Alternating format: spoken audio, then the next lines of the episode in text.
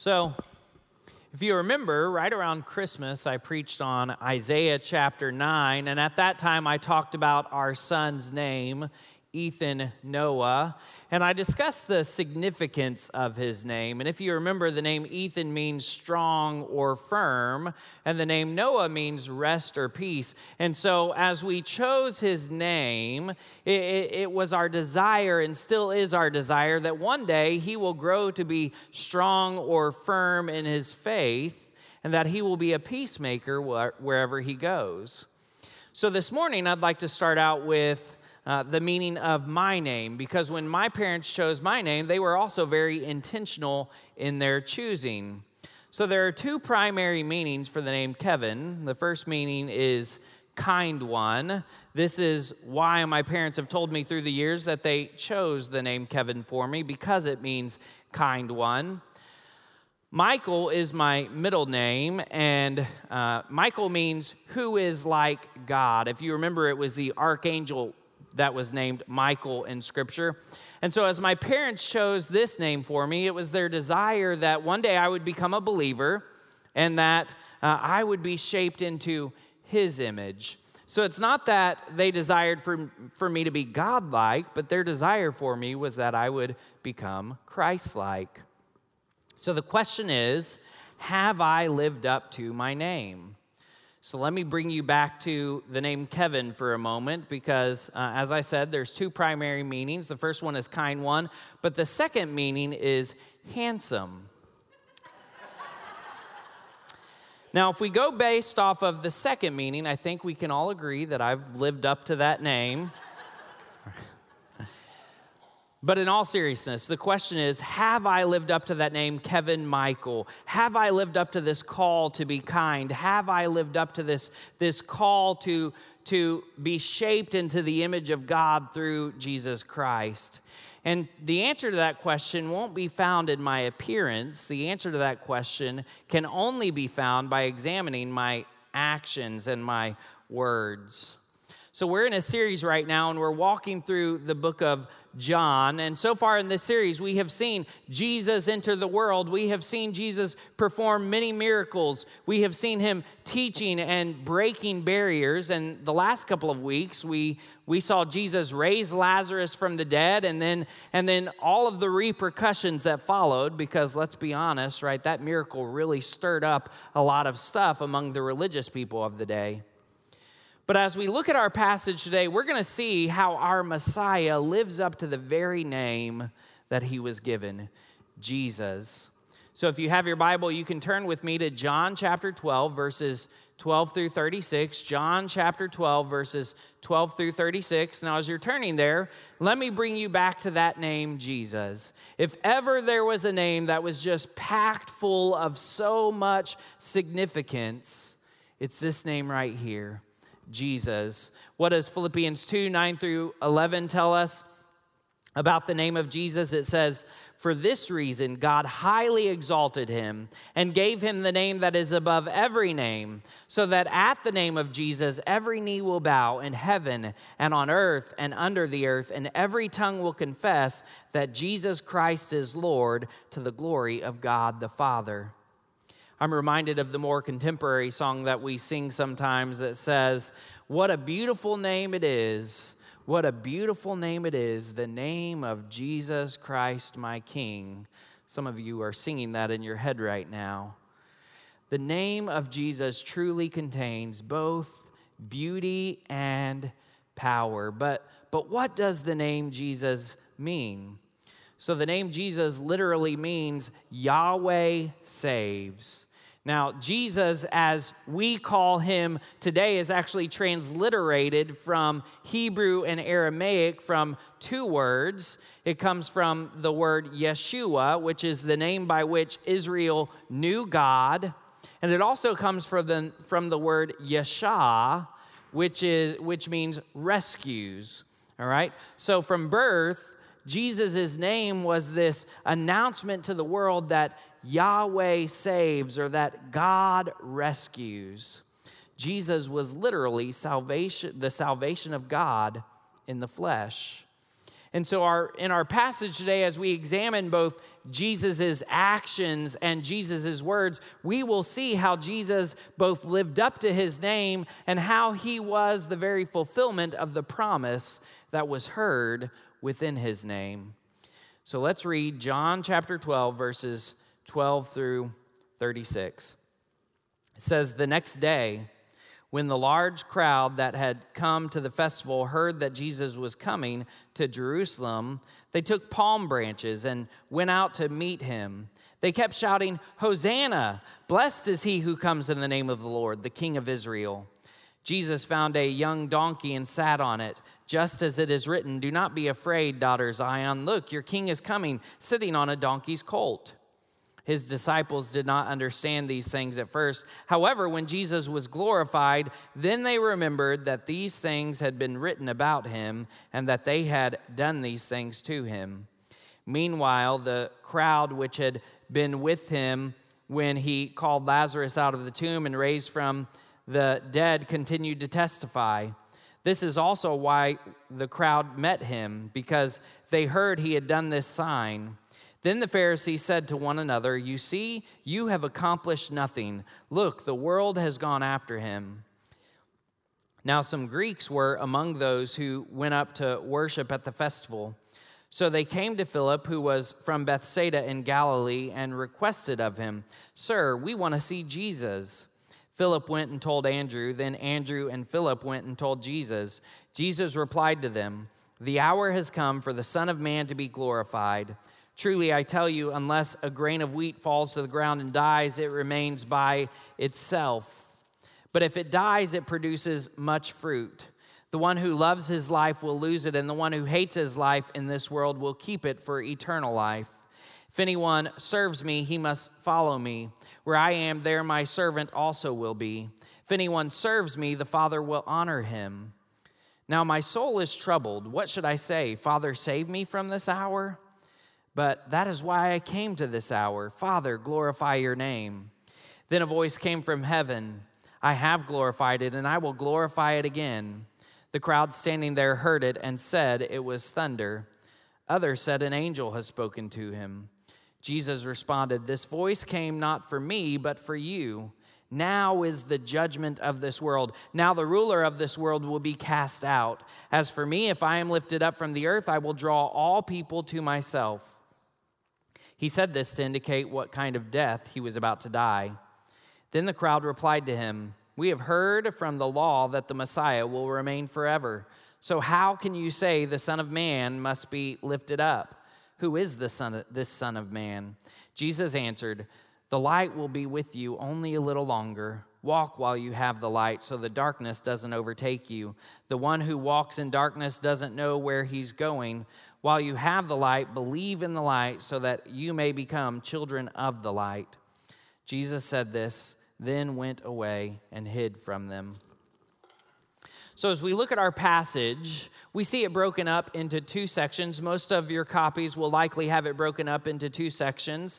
And, uh, and so, that first section in your copy of God's Word is likely labeled the triumphal entry. And in this section, this is, this is where we see the stage being set.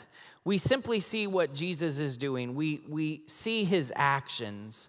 The second section is likely labeled for you Jesus predicts his crucifixion. And a bulk of what we see in this section is Jesus talking. We read his words. So, first, as, as we think about Jesus living up to this name, Yeshua, Yahweh saves, God rescues, let's examine Jesus' actions. So, as we look at the first few verses in our passage, we see that Jesus was entering Jerusalem for the festival. And this, of course, is, is the greatest of holidays, the greatest festival for Jerusalem. This festival that Jesus was coming into Jerusalem for was Passover. So, the first thing that I want to point out is that Jesus' actions revealed Jesus to be the great Passover lamb. Jesus' actions revealed Jesus to be the great Passover lamb. So we already see the picture described here of the crowds that are there, that are there greeting Jesus. They've, they've heard about this miracle of him raising Lazarus from the dead, and so they've all gathered around as he enters in to, to greet him. But understand, beyond simply being a crowd of people in Jerusalem, there would also be a crowd of unblemished animals, of unblemished lambs that had been taken there to be sacrificed for the Passover. Josephus was a Jewish historian, and he tells us that, that one year a census was taken of the number of lambs slain for the Passover, and that number was greater than 256,500 lambs. Greater than 256,500 lambs. So, so what would have been happening then is that these lambs that were going to be sacrificed, they would have been continued to be herded in, to be ushered into to, to Jerusalem throughout the day. And in the same way that the lambs are entering into Jerusalem, Jesus is entering into Jerusalem. And, and, although we don't often see it in, in the movie depictions of Jesus' triumphal entry, there likely would, would have been a lot of lambs also being driven in at the same time that Jesus is entering in. And so he would have likely been surrounded by all of these lambs that would have been slain for the Passover, Jesus, of course, being the greatest Passover lamb, the final Passover lamb.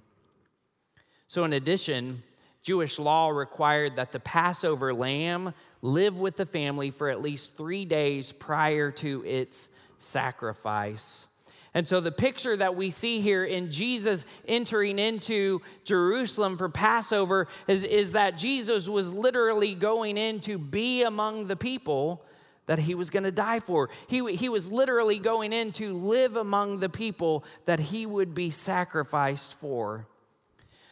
Now, in the same discussion, I think that it's important that we also look back at how John began this book in John chapter 1, verse 1, when he said, In the beginning was the Word, and the Word was with God, and the Word was God. He was with God in the beginning. And then we jump down to verse 14 and we read, The Word became flesh and dwelt among us. Jesus came into this world to live with those that he was going to be sacrificed for. He came into this world not simply to dwell among us, but, but, but to be the Passover lamb for us. But hear this on this side of the cross, on this side of his sacrifice, where we are today, understand Jesus' desire isn't simply to dwell with us, his desire is to dwell in us. That as we recognize the sacrifice that, that he made when he went to the cross as our Passover lamb, that we would allow for him to become the Lord of our life, that we would allow for him to enter into our life, not simply as the Passover lamb, but as our ever present Lord. So let me pause right here and ask a very important question Have you allowed Jesus to dwell in you? Have you allowed for Jesus to take up residence in your life, recognizing him as the Passover lamb, but also as your ever present Lord? And can I just tell you, when Jesus enters in, it is a triumphal entry. When we allow Jesus to enter into our life, the result from our lives is praise. So, as we see Jesus entering Jerusalem, as these people at the time, they believed him to, to be the Savior, maybe not necessarily a spiritual Savior, but they at least believed him to be a political or a national Savior for them. As they recognized him as some type of Savior, they began to shout, Hosanna, Hosanna. And that word is really just a declaration of praise or adoration. So understand when we recognize Jesus as our great Passover lamb, when we allow him to enter into our lives, to triumphantly enter into our lives, and, to take up residence in our lives, the declaration of our hearts, the declaration of our lives becomes that of Hosanna. Hosanna. The result is praise and adoration. So on Wednesday night, March 10th, our son Ethan, whom we have prayed for that he would one day grow into a man that is strong or firm in his faith and we continue to pray that that that he grows to be strong or firm in his faith. On, on march 10th on that night ethan got down and he, he bowed his head and he told jesus i know that i'm a sinner and i know that you died for my sins and that you rose again three days later, and I want you to forgive me. I want you to save me. I want you to be my Lord. On that day, my son's faith began. And, as Jesus entered into his life, our house was filled with shouts of praise and, yes, maybe a little bit of tears. All right, let's be honest. Because not only has Jesus saved me, not only has Jesus saved my wife Sarah, not only has Jesus saved my daughter Emily, but now Jesus has saved our son. So, the first thing that we see is that Jesus' actions revealed him to be the great Passover lamb. The second thing I want to point out is that Jesus' actions revealed Jesus to be our peacemaker. Jesus' actions revealed him to be our peacemaker. So in verses 14 and 15, we, we read that Jesus found this young donkey and he rode into Jerusalem on this donkey. Now, the, the choosing of the donkey was intentional on both God's part and Jesus' part. And a lot can be said about someone based on their mode of transportation. If we were sitting out at this stoplight on at Watauga Road in 377, right, you might see a limousine pass by. And if you see a limousine pass by, you might think there's someone important in that limousine. Or maybe it's just a bunch of teenagers going to prom, right? Now, if you saw that limousine and, and it was surrounded by police cars and it had American flags around that limousine, then you would think, okay, the president is inside that limousine. Now, if you're sitting there and all of a sudden you start seeing tanks drive by and Humvees, you might get a little worried because the military is driving into town, right? So, our mode of transportation says a lot about us. And Jesus' mode of transportation said something about who he is. Now, oftentimes, a donkey would not be the mode of transportation for a warrior, someone that was going to war. If a warrior was riding into town, he would likely ride into town on a great horse, or he would ride into battle on a great horse. But typically, someone that was riding a donkey was, was someone that was a peaceable person, like a merchant or a priest. And so Jesus rides into town on this donkey, and as he rides into town, without saying any words at all, he communicates something about his mission that his mission is one to bring peace, that he is peaceable, that he is our peacemaker. But understand that the peace that Jesus sought to bring wasn't simply an earthly peace. The, the peace that Jesus sought to bring in this world was a peace between God and man.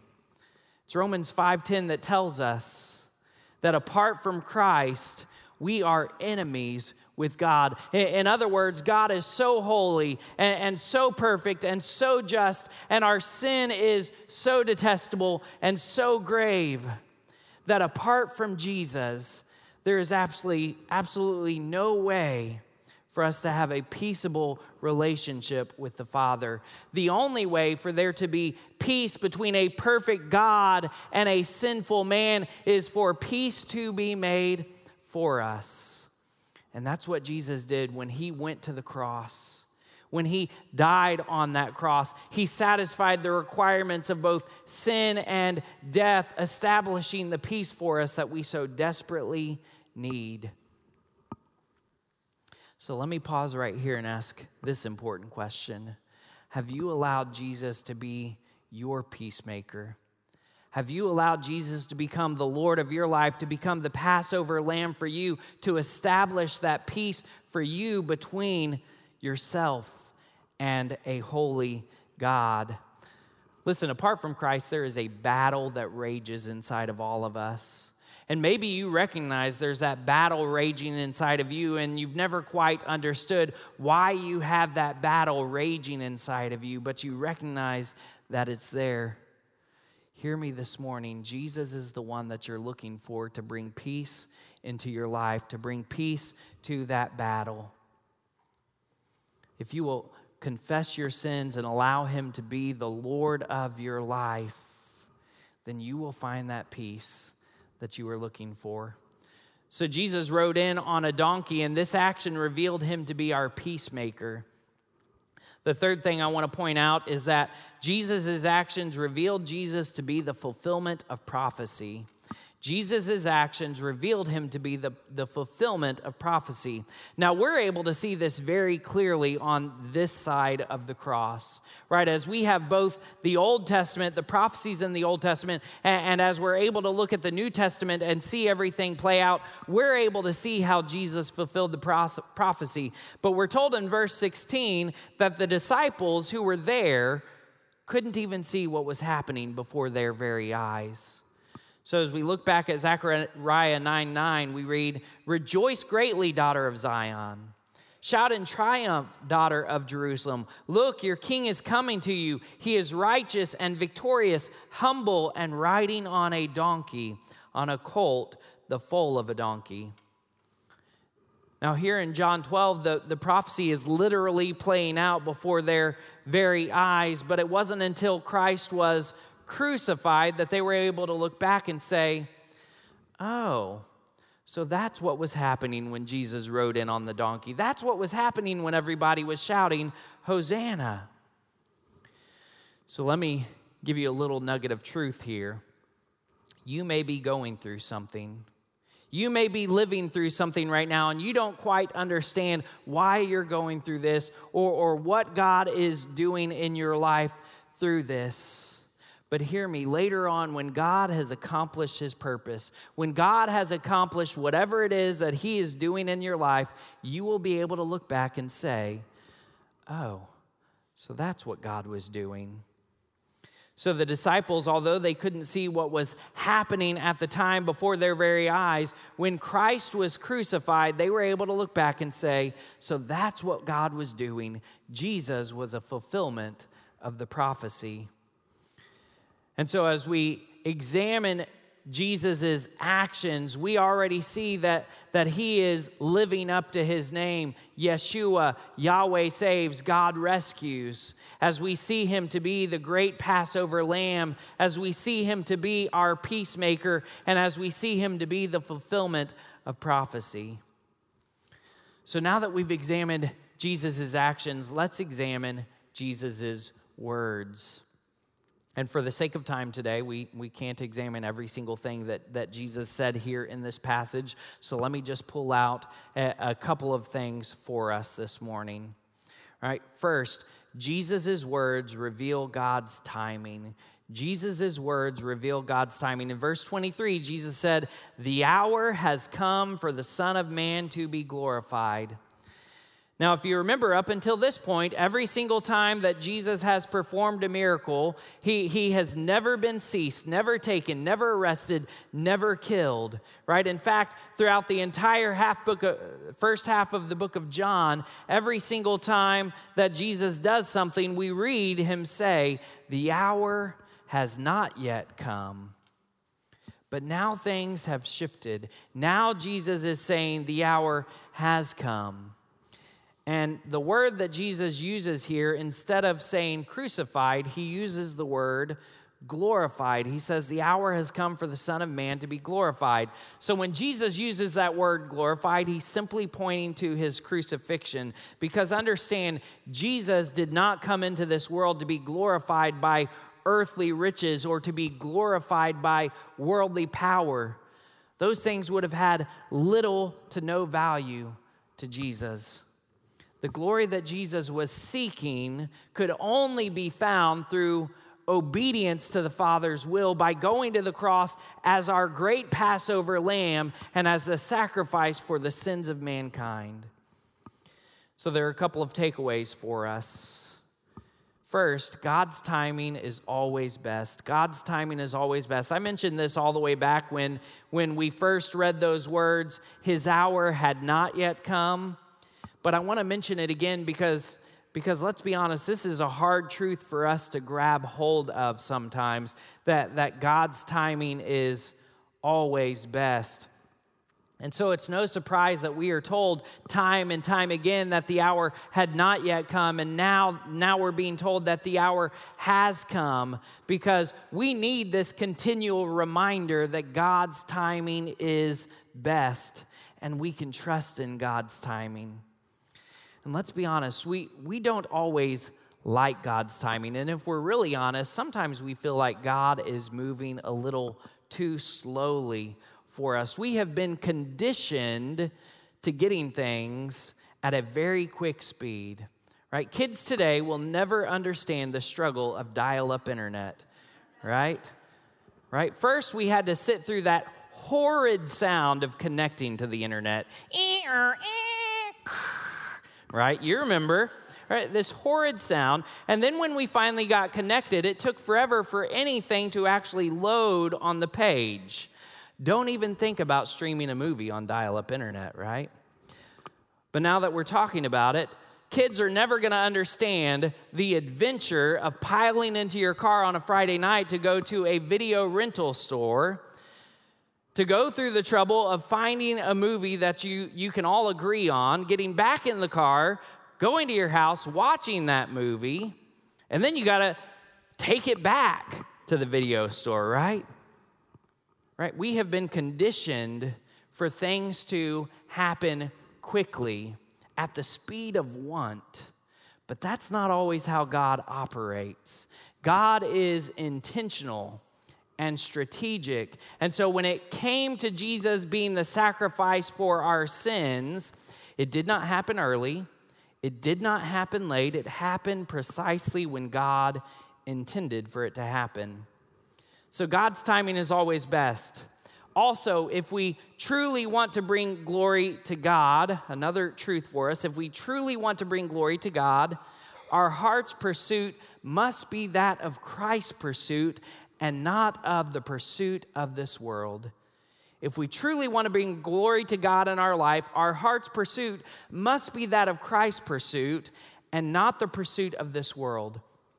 We see this very clearly in verses 25 through 26 because after we read in verse 23 Jesus say the hour has come for the son of man to be glorified he goes on to say the one who loves his life will lose it and the one who hates his life in this world will keep it for eternal life. If anyone serves me he must follow me. Where I am there my servant also will be. If anyone serves me the father will honor him.